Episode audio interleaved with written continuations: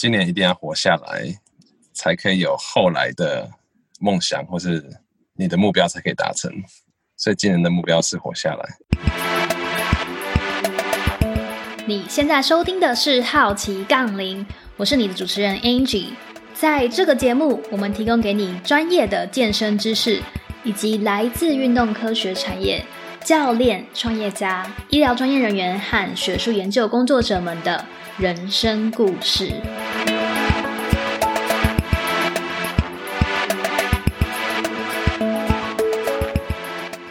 各位听众，大家好，欢迎来到好奇杠铃。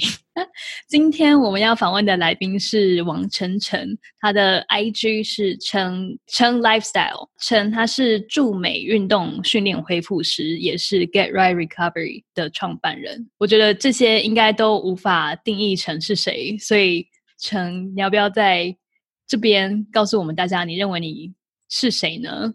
其实这是一个非常酷的问题，我自己。要从故事开始讲吗？好，来，好，先说一下你现在在哪边好了。我现在在呃北加州这边的呃湾区旧金山这边。嗯，对我在在这边待了差不多四年左右。对，那我是从小的时候就是呃国中时候在台湾，然后不小心就被妈妈抓来这边。然后就待了十四年左右，然后我现在做的是有关呃运动恢复、运动训练，然后这方面的工作。想先请问你过去跟目前训练的客户有哪些？过去的客户，我一开始也是在在旧金山的一个一般的健身房。开始，那我的第一个客人很奇妙的，刚好就是一个在美式足球联盟当做呃 cheerleader 的，他是一个 dancer，他那时候其实就有点跟我类似，他就 suffer 好几年的呃 lower back pain，对下背疼痛，那那时候他也找不到解决方法，那那时候我就是非常的 passionate。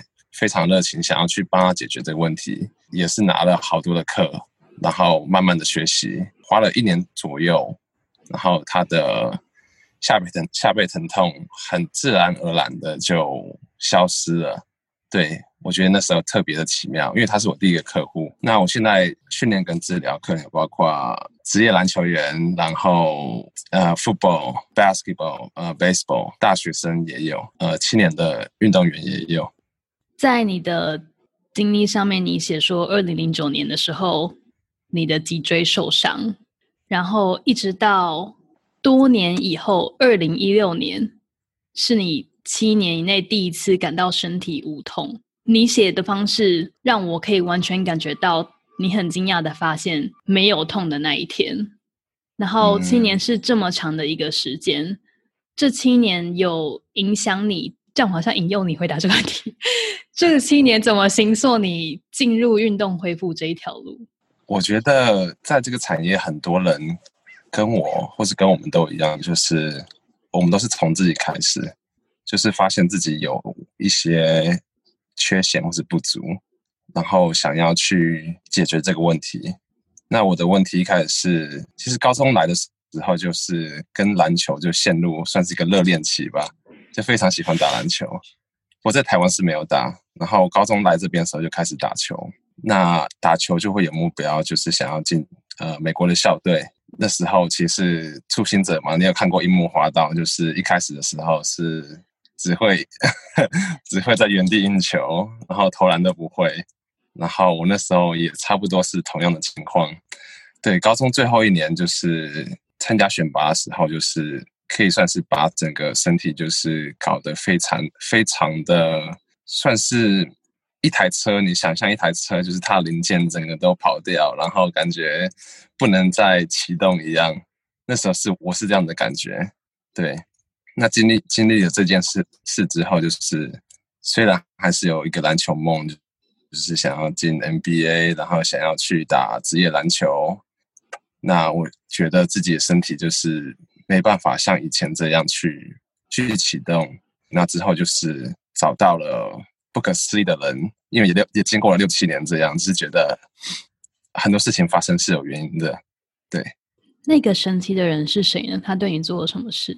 那个神奇的人，其实我试过了好多的治疗师 PT，然后 Carol 花了蛮多钱的，因为什么什么方法都没办法去解决我的腰痛的问题。那就是刚好非常的奇妙，就找到这个人，他是呃 Dr. Mike Clark。如果你有拿 NASM 这个 course，他有 CPT、CPT、CES、呃 PES，这个东西都是他去呃写出来的。所以他是编课纲的人。对，他是这个整个 model 的 founder。那他之前是在呃 Phoenix Suns，就是 NBA 的凤凰队，太阳城的凤凰队当呃物理治疗师。对，所以你从想要打篮球变成被他影响，那时候你就决定要进入运动恢复这个领域吗？还是中间有什么转折点？一开始其实就是想要治疗自己，没有想那么多，就是想要离开疼痛，因为也被疼痛缠身了差不多六到七年，生活中一直有东西去影响身体，我觉得这种这个事情是非常的困难的，非常难过的。我觉得疼痛这件事情给我们最大的影响是，它不会让我们觉得某一件事情导致了我们的疼痛。而是在当它慢慢的变成一个长期的跟随我们的过程中，我会开始把它想成是不是我做错什么，或是我个人的什么问题，而导致疼痛一直跟着我，就是我没有办法把自己跟那个疼痛切割。然后，所以当我我也是在人生中遇到一个神奇的人，就是思翰，遇到思翰以后，我重回那个健康的身体。那个对于自己的自信是完全不同的，然后再跟你还有其他也是因为可能热爱运动进入运动领域，然后后来因为疼痛受伤开始跟就是开始痛恨运动。我觉得我开始看到这样子的一个 pattern 出现，可能很喜欢重训，然后因为重训而受伤，然后所以开始疯狂的想要认识更多关于疼痛的知识，所以变成想要 empower 他人，从变成健力选手，变成想要去治疗他人的伤痛。那我自己的过程是我发现，当我的疼痛好了以后，那一种想要 empower 别人的感觉又回来了。然后，所以我觉得自己有没有疼痛，跟这个疼痛影响每个人的过程。虽然就是好像有类似的经验，也有不同的经验。这句话好像是废话，我最近一直在讲废话，就是好像无法表达自己的想法到很细致的程度。但是你那个时候跟疼痛关系，就是你的自信，你对运动的热爱，还有你现在怎么去看疼痛，跟你怎么去看你训练的选手们的疼痛，有什么差别吗？我觉得身体就是运动员的一个价值嘛。如果运动员没有身体，他们就没办法去做想要的事情，他们最喜欢的事情，最热爱的事情。那很多运运动员会被自己的表现、自己的身体的情况去 identify，他们现在是值多少钱，然后他们可不可以有影响力？那跟跟你刚刚说的，其实疼痛是一个 experience，是一个 journey，你可以怎么样去看待它？它可以帮你成长，它可以帮你 hit rock bottom，它可以带给你很多。你人生中你感不到、感觉不到的事情，没有感觉的事情，没有感觉过的事情，我觉得疼痛虽然是一个科学，也是一个艺术，就很多时候是没办法找到原因。那你要怎么样去从这个地方去学习自己的身体，然后学习自己的心灵，找到一个出出处，然后去解决这个问题，我觉得是非常奇妙的。对你来说，那个出处就是学习怎么帮别人度过疼痛吗？还是有其他的出处呢？我觉得要解决疼痛这个问题，很多时候还是要回到基础，就是一个婴儿是怎么样去运行的，他们会怎么样去移动。我们人长大了就会去去被我们的环境、被我们的社会去影响。那很多时候是一直在坐姿这个方面，你可以看到很多人深蹲的时候是。非常有一些奇形，就很奇怪动作都会出现。下去上去的时候，By the way，如果你想要用英文回答，也可以用英文回答。对我刚我在想，你刚的问题是什么？就知道，其实那时候陈就说我们可以，我就问陈说我们应该要用中文还是英文进行，他就说 Let's go with the flow，然后就说哦天哪，好紧张！我真是每次英文 interview 的时候，我就紧张到一个爆炸。那我刚刚的问题就是你怎么去面对疼痛，还有疼疼痛带给你的影响，就是除了去学习运动恢复以外，你有其他的冥想，或者是找其他的出处？那个出处对你来说是什么？我觉得出处可能可以翻译成 solution outlet，或者是 like，我觉得甚至可以翻译成 opportunity。嗯，我觉得这个出处就就是对，and and feel free to reply in English. Let's just go with the flow. 现在有点转不过来，你知道吗？对，我觉得很多时候其实一种一种看待人生的观点吧。就有很多人其实是生活在疼痛，有些人有生活。我最近有个客人，就是他生活在疼痛当中十几年这样，他有试过很多方法，不过最后还是放弃。就像你刚刚讲的，就是如果在当中看不到 opportunity，看不到 solution，觉得觉得自己没有 hope，没有希望的话，那慢慢的心里就会被这个。给压垮，那之后就会一直住在疼痛里。很多人把你现在正在就是你的职业当成他们的梦想。作为你会怎么定义自己？就是你会你现在会定义自己是台裔美国人吗？或者是台湾人？就你会被这个问题吓到吗？因为其实我今天还蛮想跟你聊蛮多关于台湾人的问题，会不会很出乎你的意料之外？不会啊，什么都可以聊。真的。对，你会你会怎么定义自己？现在还是你就是成，你不被国籍跟国家身份所限制？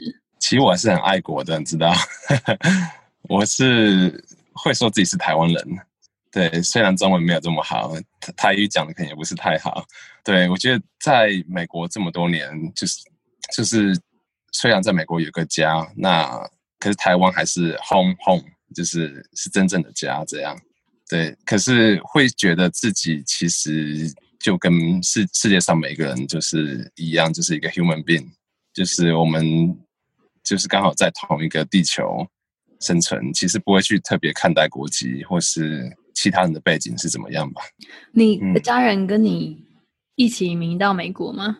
呃，我妈妈先来，然后我哥哥，然后我是最后一个，所以有精神支柱 或者是一个归属。算是有吧，对，因为我妈先来的时候，她找我们很多年来，那那时候我是跟外公住的，在台湾，一直会想着外公，因为也跟他生活差不多十年左右。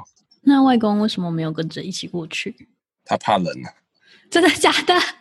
旧金山是 蛮冷，没错，但是他想你吗？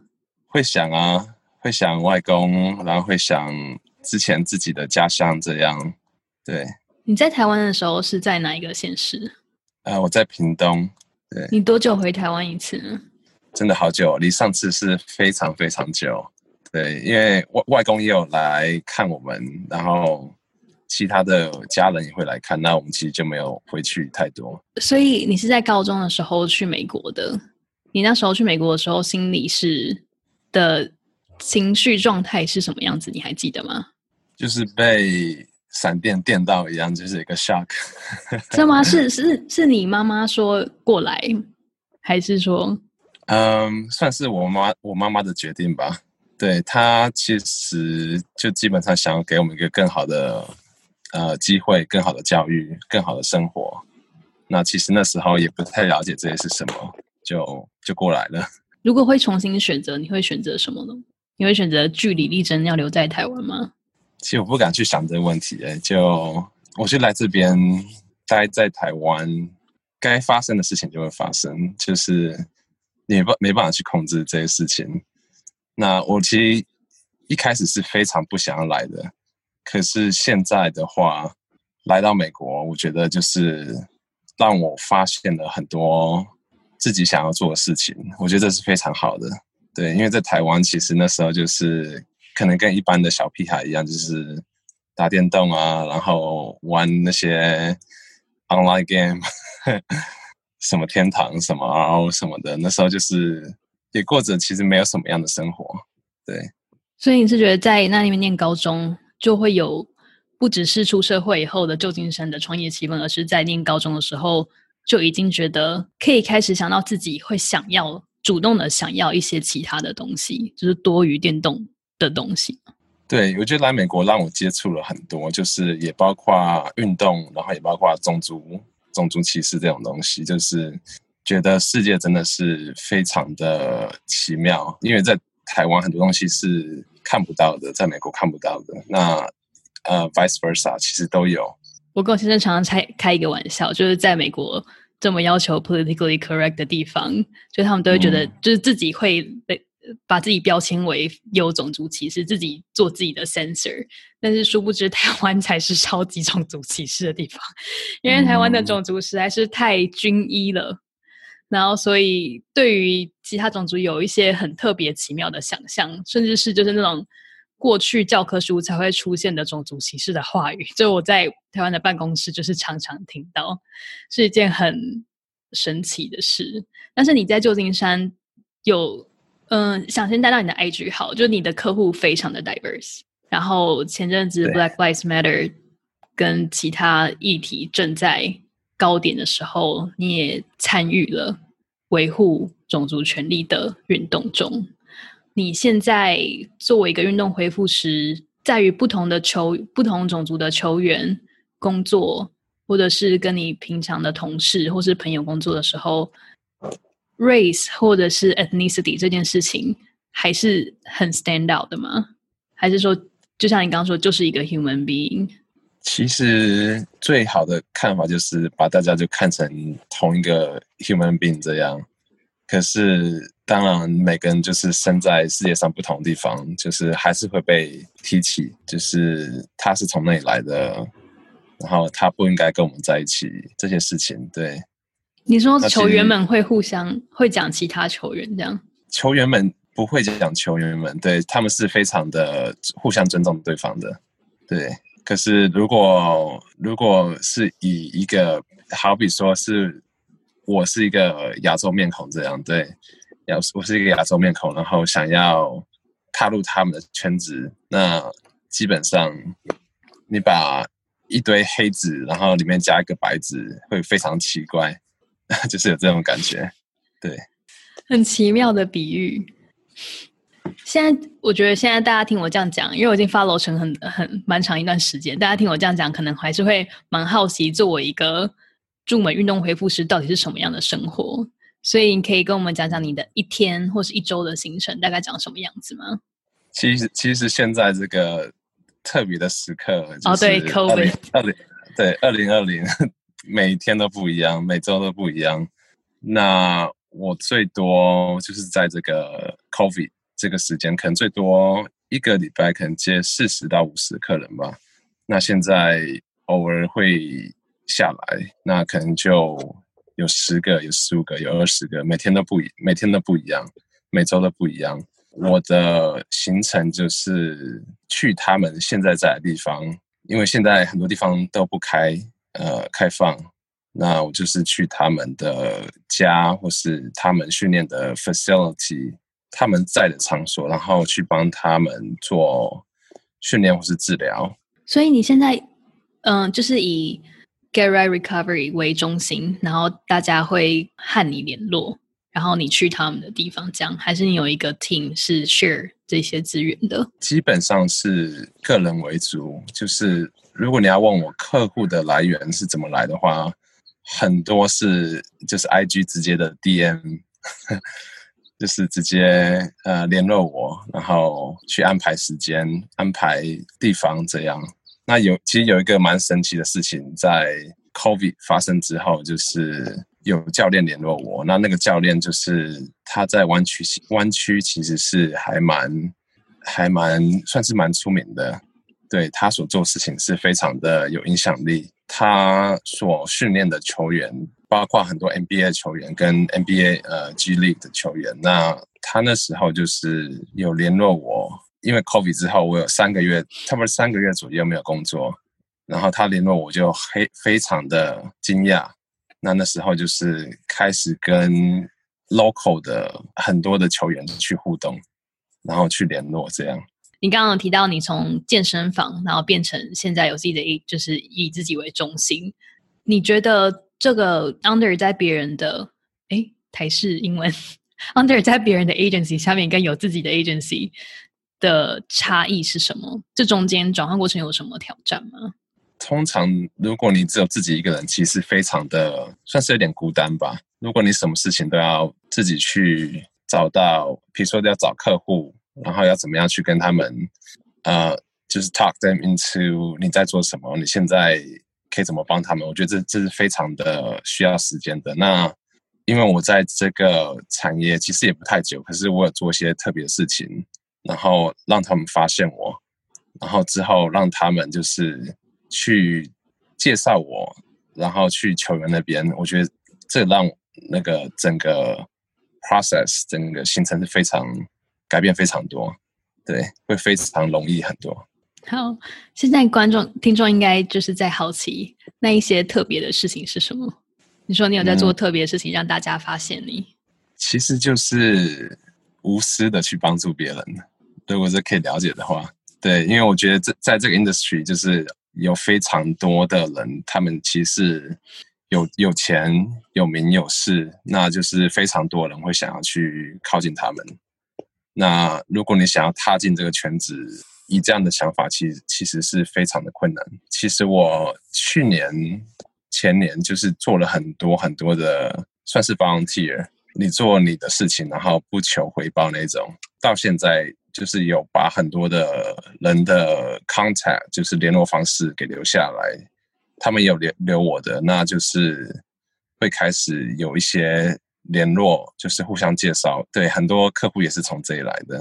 其实我觉得听你。这样讲，我我我都还是会吓到。作为一个身体工作者，可以这样形容吗？就是我们是跟身体互动的，跟个人互动的。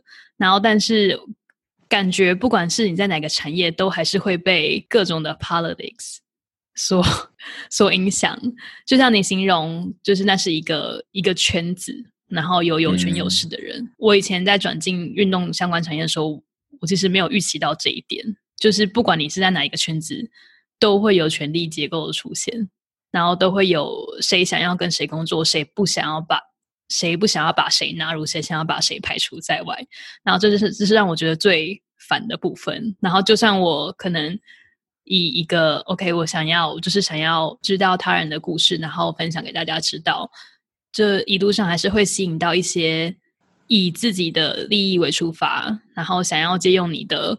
你做的事情，然后来达到自己想要达到的事情。然后，所以其实对我来说，要怎么去分界 generosity 和自己的界限，又是一个奇怪的中文语句，那 是一个很困难的事情。就你要怎么真的不求回报的去想这一件事？就你要怎么真的就是当你做的事情，你可能助长了别人的成长，但是你看到别人因为你成长的比你。想要给自己的成长还要多的时候，我自己就会出现，比如说像是 jealousy 的情绪，或者是觉得 it's unfair，那就是它不是一个正义的行为，然后是我觉得自己被利用了什么之类。可是。反过来想，这明明就是我一开始想要达到的事情。我就是想要帮助别人的生命成长，然后我就是希望别人可以听到我们的 podcast 访谈，而生命产生一些改变。但当改变的动能比我自己生命的动能还要大的时候，我又觉得为什么那个动那个改变的人不是我？所以我就会在 generosity 之间摆荡。就是最终，当然做了很多个 meditation 后，就会觉得，嗯。放下吧，反正 人到最后就是一堆骷髅头。真正做什么是你当下就是那个生命情绪的，你给自己的反应。所以，如果那个反应是差的、是负面的，你去想这事情又有什么意义呢？就我宁愿觉得自己是问心无愧的，然后当下的情绪反应是好的，那才会是我真正想要的生命状态。可是对你来说，你怎么去想这件事？这是一个非常深的问题，对，没有容易的答案。那我尽量回答。我觉得每个人都有自己的目标，每个人都有自己想要去完成事情。如果你要说你做事情完全完全是就是 benefit others，自己完全没有利益，这是不可能的嘛。可是很多时候，我觉得要真正的去思考别人的需求是什么，就是因为你在这个世界上，你不完全是为了自己去活，完完不完全自是为自己去做很多很多事情。那如果你可以先以一个 listener，就是先从听怎么样去从那里找到资讯，然后看别人真的是需要什么，然后先把你自己东西放下。我觉得很多时候事情会，他们说，呃，what goes around comes around，你怎么样付出？很多事情会自动就会回来。像我刚刚说的，quarantine 之后就是三个月没有工作，之后很突然就是有四五个从来没有想到可以跟他们工作的选手，接下来几个月又四五个，然后就是一直 coming out of nowhere，就是完全不知道会发生的事情，就是让 uni universe 然后让世界就自己运转，去完成他们觉得我应该去达成的事情。对这个事情是无法解释，不过我觉得很多时候就是要先把自己的心态、自己的想法成熟了之后，就是很多事情会自然而然的发生。当这一些事情可以几乎讲说是奇迹般的事情出现的时候，你会害怕失去这一些机会吗？肯定的啊，这个是很难得的机会，就是刚刚有说，就是以一个黄种人在圈子里。打混，我觉得是非常，我自己都会觉得非常不容易事情。即使已经到圈子里面了，那你还是要继续付出努力，继续付出为别人做事，你想要的更多事情才会回到你身上。我觉得当意想不到的机会出现的时候，对于我来说，第一个反应除了是开心以外，开心以后马上接着就是自我怀疑，就是凭什么？就是我凭什么得到这些机会？所以要尝试去接受，真的值得这一件事情，是一个长久的 学习路程。不知道对你来说，这种确认自己的自我价值，会需要什么样的实践或努力呢？其实我觉得很多时候是从别人那里得到一些 validation 或是一些 feedback。就我自己也会有几个人，就是如果我有任何困难或是任何问题的话，会。向他们寻求，然后去打电话给他们，因为很多时候还是会怀疑自己到底够不够，有没有这个资格，怀疑怀疑，然后就去做 meditation，meditation 不够，然后就去一直去疯狂运动，很多事情才会去 let go。不过我觉得有时候就是要把自己放在一些还没去做过的事情，out of our comfort zone，才会有。Spontaneous 的 growth 成长，嗯，我觉得 spontaneous 这个字很有趣，对，因为我不知道你们这样感觉，就是在年初的时候给自己可能会有，比如说十二个月，也许没有很明确的写下十二个月的计划，但是你大概会有一个模糊的样貌，到年底的时候自己大概会经历过什么样的事情，然后或是想要变成什么样的人，然后所以当其他机会来临的时候，有时候会想。要不要放弃那个？因为跟自己原本的计划好像不太一样。然后，但是突然，嗯，意料之外拥抱的东西，反而会帮我开展出自己完全没有看过的自己。嗯哼。然后，所以当 spontaneous 的机会来临的时候，你要怎么选择拥抱或拒绝？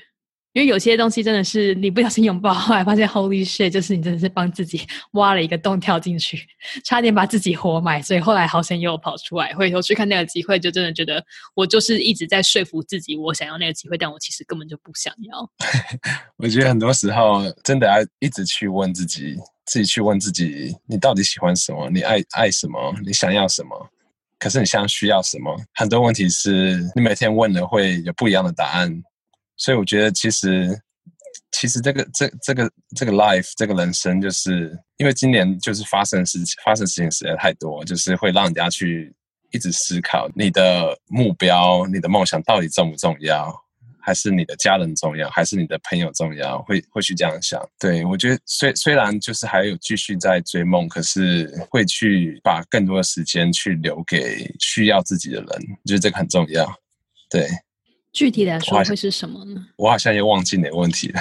就是你怎么去回应一个随机来的机会？那我觉得你刚刚讲的东西很重要，就是应该对于正在台湾听众也会很难理解，因为台湾是一个安全的泡泡。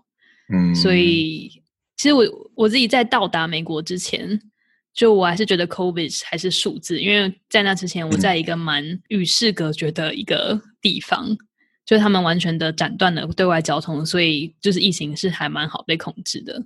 然后所以到那时候 COVID 就还都还是就是数字，然后但是当到达美国以后，每个亲人或者每个朋友都有一些人。一些跟他们生命有关系的人，比如说同事或家人或朋友死亡，然后那时候才是真的很给我很大的冲击。然后，所以在台湾的在台湾的父母都还是很开心的在游玩。那但 在就像你说，就在 COVID 来来袭以后，很多人是失去工作的。你刚刚有讲到，就你要开始去想，现在是梦想重要吗？还是家人重要？还是朋友重要？你希望可以把自己多留给一些需要自己的人。这个指的是什么？对，其实其实我身旁其实也蛮多，就是认识的人，或是不管是认识或认识他们认识的人，得到这个病情。就是之前有个客户家人是从纽纽约来的，那他现在住在这边。不过那时候在帮他做一些治疗时候，他就提到他家人，就是刚开始的时候，他家人每一个人都得了 COVID。nineteen，然后就就觉得真的是非常非常的不敢相信，也是为他觉得非常伤伤心。不过他说之后有联络，就是他家人每一个人都是痊愈的。这样发生这种事情之后，会觉得嗯，第一个没办法去想象。然后因为因为跟跟你想讲的一样，一开始是觉得是一个数字，就是。就觉得这事情发生在今年真的是很奇妙，就是也是要美国选举，然后有很多政治可能会有政治的因素，然后会去这样想。不过，对，不过就是真的有人去失去工作，然后甚至去失去生命。作为一个运动回复师，你跟客人会是如此近距离的接触，你后来有解决那一个戴口罩的问题吗？或者是你会害怕吗？现在去帮客人做？恢复的时候，一开始会有比较多的想法，之后可能有点 get comfortable，好像不应该这样讲。不过我个人是一定一定会去戴口罩，然后做一些防护措施。我的治疗桌子每次都要擦两遍这样，然后把自己的一些 equipment，然后自己的手一定要去清洗。最主要是看他们敢不敢去做治疗，说看球员愿不愿意，就是还是请恢复师来帮他们做。对，因为这这段球员其实他们那时候是一开始是没有 trainer 没有 therapist 去跟他们，因为球队不让他们的呃球队的治疗师给他们做回复，因为觉得有些风险。那那时候没办法，大家还继续训练啊，然后还是每天举重一次，然后训练篮球或是他们的球类两次这样。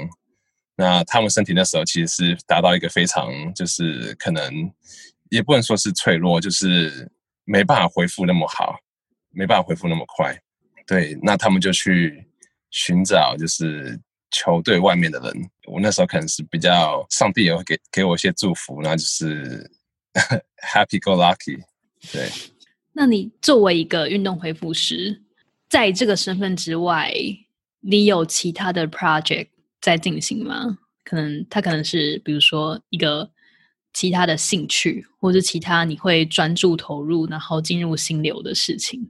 嗯，我觉得你提到这“心流”这个字很有趣，因为我最近也一直在研究怎么样重新进入这个心流状态。其实我有一段时间我已经觉得我没办法进入这个状态，就是太多的 distraction，太多的事情发生，就是没办法。进到一种完全是第一个自我放松，然后就世界上世界上什么事情都没办法影响我的这种状态。想先补追问，你说没有办法进入心流，是指帮客户按摩的时候没有办法进入心流心流吗？还是说在自己的人生中非工作的时段已经没有办法跟自己相处？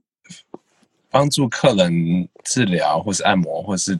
呃，推拿这这这时候，我觉得是我最可以进入心流状态，就所以我觉得做我的工作其实是比较享受时候吧。对，那此外的话，我最近就是想要去挑战，就是湾区旧金山这附近所有的山，就想把它爬完。虽然可能现在连百分之一都还没，真的是太多了。太不可能吧？有可能吗？可能要花上几年吧。如果我是每个礼拜去爬的话，每每一天去爬的话，可能就是应该一两年应该有可能。对，我觉得还蛮奇妙的是，我我听到蛮多治疗师他们说，在帮客户做完治治疗或恢复以后，他们自己的精神状态是感觉到被吸干的，就感觉那个能量被耗尽的。然后，所以我都会在想说，他们是怎么样确保自己做完一件事情以后，那一个热情是还是在。精神上真的是，嗯，我指的是体力上、活力上都还是在饱满的状态。然后，但是你说在帮别人做恢复的时候，是你最能进入心流，我觉得还蛮有趣。但是你你是怎么办到这件事情的？你怎么办到帮别人恢复自己的，不会把自己全部都给到自己一个呈现枯竭的状态？我觉我觉得我觉得 passion 不会不会流流失。就是你自己所拥有的热情。如果你喜欢篮球，你一直就会喜欢下去。它永远就是你的、你的、你的一个出路一样。如果你喜欢健身，就是你会一直把它当成当成一个宝贝，你会就是特别是呃留时间给他这样。可是我觉得身体跟心理方面，就是你要懂得怎么样去照顾自己，你怎么样去 self care，怎么样去平衡，找到一个。你可以充电的时候，充电的方式，对这个对每个人都不一样。那我的话，我的话是非常多的 meditation，对，那非常多的 meditation。因为我在跟我客人呃做治疗时候，我也会放上一些 meditation 的呃，不管是音乐或是一些 guidance。那我有一个，他有一个，那我们是连接的，我会知道什么时候。呃，是到什么样的一个音乐或是一个一个层次，然后去改变我的治疗的方式。因为我其实大很多时候大家会说我做的做的工作到底是什么？那我想说就是我做工作就是一个 reset，就是你看到一个看到一个人，就是看到一个人他非常的 drain，非常的 tired，非常的累，觉得要怎么样才可以把他的 energy 去 reverse 或是提升，那我的工作就是帮助他们在短暂的治疗过程中，就是比如说有时候一个小时，或是有时候三十分钟，怎么样去改变他们整个心心灵的状态，然后趁这时候，趁他们有。在休息或者恢复的时候，然后去给他们去做他们需要做的治疗，比如说肩膀呃抬不起来，我可以 target 他们一些的呃肌肉或是他们的筋膜，然后去改变他们之后身体呃流动的方式。所以你在今天要去接触一个 case 之前，你会先了解他现在是需要什么样的处理，然后去选择那个 meditation 的内容吗？这些是有准备好的 meditation 的内容，因为我自己也做了差不多三四年左右的 meditation。那做 meditation 我都会储存我常常会去听的，或是我觉得会对他们有帮助的。那其实很多球员他们不太愿意，就是通过简讯啊，或是他们喜欢是 in person 啊去跟你分享。所以有时很多时候我是到场之后才知道他们需要什么，对，那就是有备而来这样。会有球员排斥这样子的进行方式吗？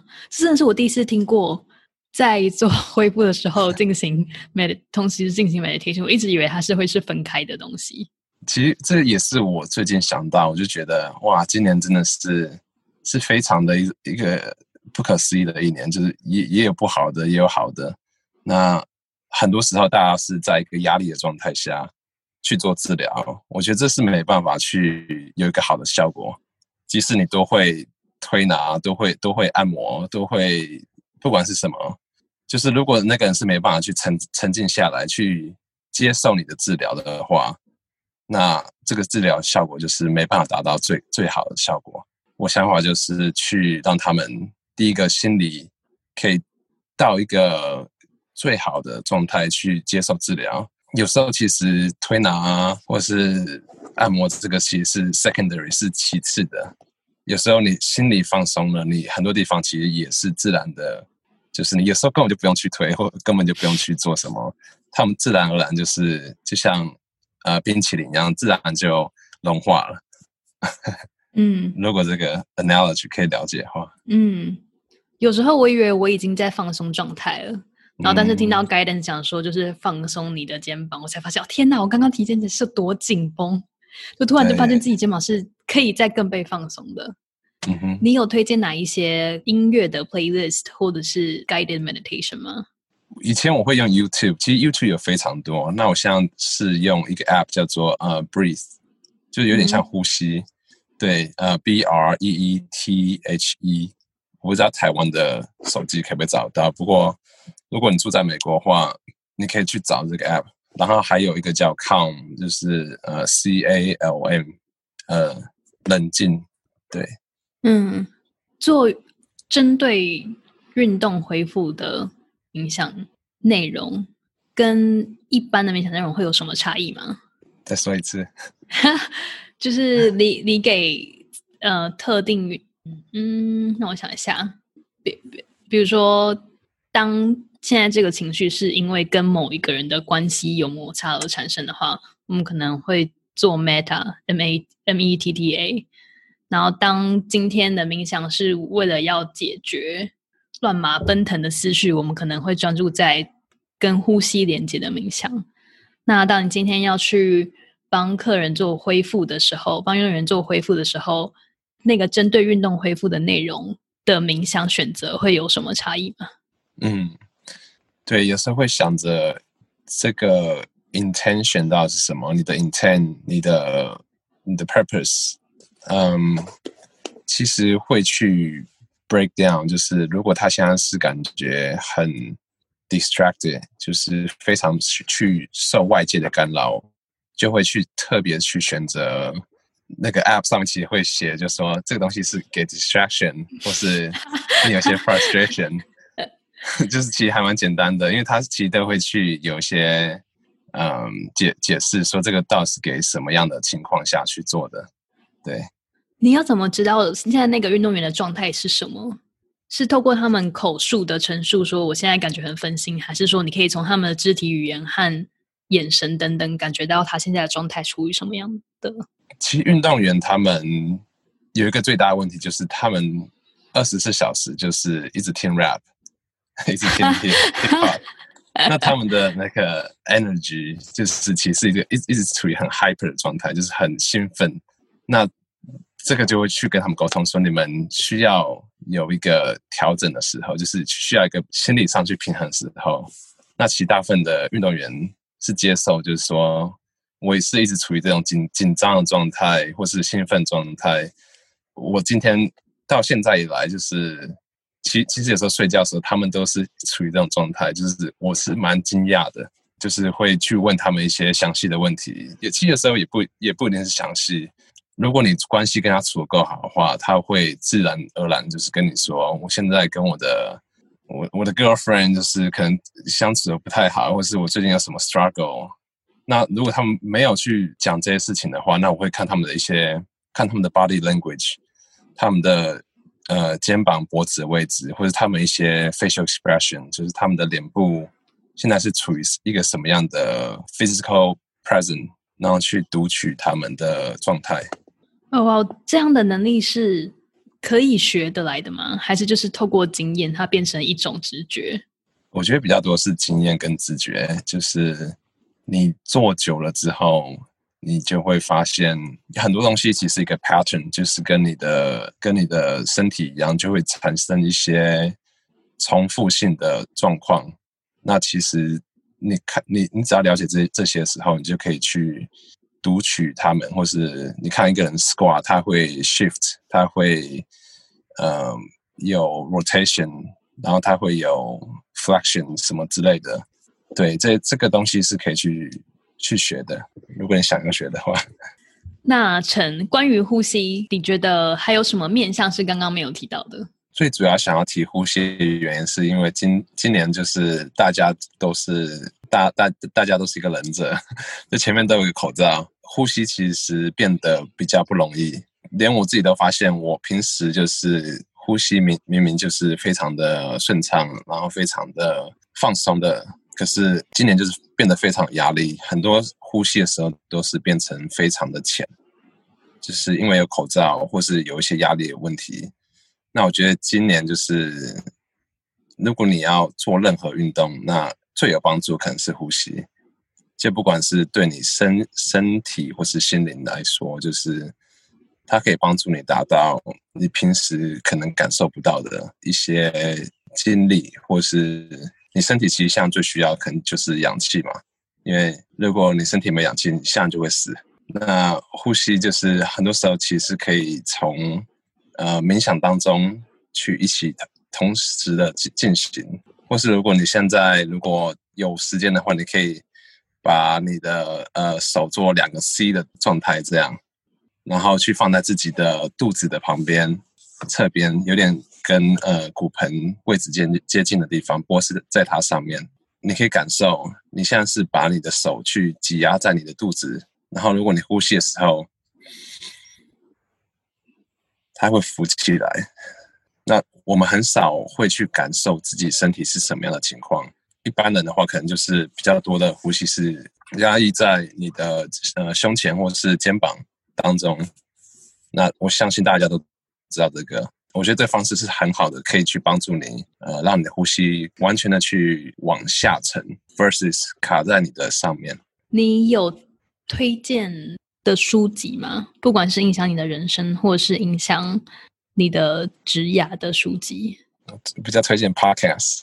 好，请说。就是就是 Curious Barbell。太感谢了。好啦，除了 Curious Barbell 以外，嗯，有蛮多的，因为我听了也差不多七六六七年左右的 Podcast。其实不是每个名字我都记得，我会看他们怎么样给我。第一个是看 knowledge，然后第二个是看他们的声音怎么样去 present。有时候会想要去学他们，不过很难学。有一个 有一个 podcast 叫做呃 The Brendan Show，呃是一个 author，他是叫 Brendan Burchard，就是他是讲怎么样去要呃 high performance，嗯，就是你不管是你在球场上或是在人生中。你要怎么样可以去去达成，或是去保持这个状态？有点像你刚刚说的心流，对，The Brendan Show。然后，如果你喜欢听篮球的话，你可以去找有一个有一个篮球秀是台湾的，叫做呃 Juicy Basket，他是讲的还不错，我觉得。对，如果你想要听什么 Podcast，你可以直接问我，我可以直接转转给你，因为有太多了。好，我们会把陈的 IG 放在节目下方。最后几个问题，想要请问你，你说今年你有三个字可以作为今年的概括的形容词，第一个是 struggle，第二个是 patience，那第三个你说你会在 interview 的时候给我，第三个是什么？其实就是这个 podcast 的第一个字，curious 吗？嗯哼。对，就我觉得，如果你的人生中如果没有 curiosity，就没有好奇心的话，其实是没有什么样的事情是可以让你去期期望的。我觉得一定要有好奇心。有时候虽然有很多 struggle，就是人生中会经历到非常多的，不管是有时候有有时候是家庭的问题，有时候是经济的经济上的问题，有时候是你工作上的问题。我觉得如果你你可以保持这个好奇。好奇心的话，很多事情其实你想不到的，自然会来的。嗯，突然有点想哭，而且我觉得它跟第二个字 “patient” 是无法是是必须要在一起的。就是如果没有那个耐心的话，所有好奇心都会变成很快的，会很想要赶快去解释那一个正在发生的东西到底对自己是好或不好，有没有益处，就真的是需要耐心才能。不带任何价值判断的看着事情发生。对，其实我现在也在经历一个这样的挑战吧。我前几个礼拜就是跟着勇士队的副教练，对副教练就是跟他有个 coffee talk，就是 sit down，然后去 one on one 去聊天这样。那他就是问我嘛，问我想要什么啊，我梦想什么啊，我这些是什么？那我当然就是有目标，就是如果可以进到球队，那这是一个非常。非常值得，就是人人生中，你觉就是有一个呃 bucket list，就是可以划掉这样一个自己的梦想。他问完之后，就是我们要怎么样去 go from here？就是我现在还是继续保持一个好奇的心态，就是要怎么样，不是看到眼前这个目标，就是可以去耐心的等待，说我现在先跟他 build 这个 relationship 这关系，然后之后再慢慢的去去看有没有机会可以达成就自己想要完成的梦想。这样，天哪，被问就是被一个这样子的人问这样子的问。问自己的梦想是什么的时候，会非常的 vulnerable，就会就我想象情形会是，就是不知道到底要不要讲出自己真正的梦想，嗯，因为感觉讲出真正梦想，然后如果这不是他人也想要预期看到的东西的话，就觉得天哪，真的是一个很大的闪电雷击。但是，但是这种时候也必须要真的很诚实的说，因为。我也不想要编造一个别人想要的梦想，然后去做这件事情，后发现根本不是自己想做的事。对，那时候其实就是想的蛮多，要怎么样去表达，要怎么样去讲出来。就他很清楚的就跟我说，你要去 express 自己，你要去清楚的表达自己。那其实这有时候是我觉得我自己很缺乏的，不管是我从从小长大的经历或是背景，我觉得。没有一个好的机会去让我就是去练习这个表达能力，我觉得这个非常重要。那当然就是我有去诚实的跟他讲说，我想要做这些事情。那他也就是说，如果你需要任何帮助，任何的你有任何问题，你都可以问我，或是你都可以呃向我寻求。我觉得这是让我觉得非常感恩的地方。对，开心。好，在。结束之前，你有什么话想跟听众说的吗？嗯，就今年一定要活下来，才可以有后来的梦想，或是你的目标才可以达成。所以今年的目标是活下来。好，要飙泪了。好，今天非常感谢陈的分享。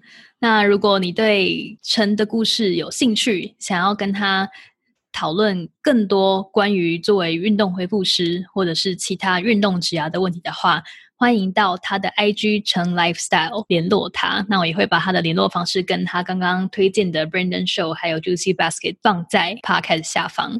那好奇杠铃，我们就下次见喽！谢谢陈，拜拜。拜 NG，谢谢。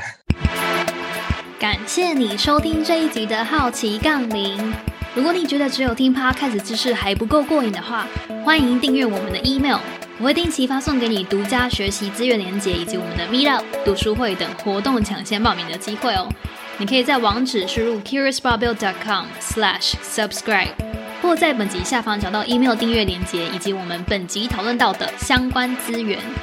如果你喜欢我们的节目内容，别忘了推荐给你的周遭朋友。Apple Podcast 的听众也请给我们五颗星，并且分享你的回馈哦。那再次感谢你的收听，我们下集见啦。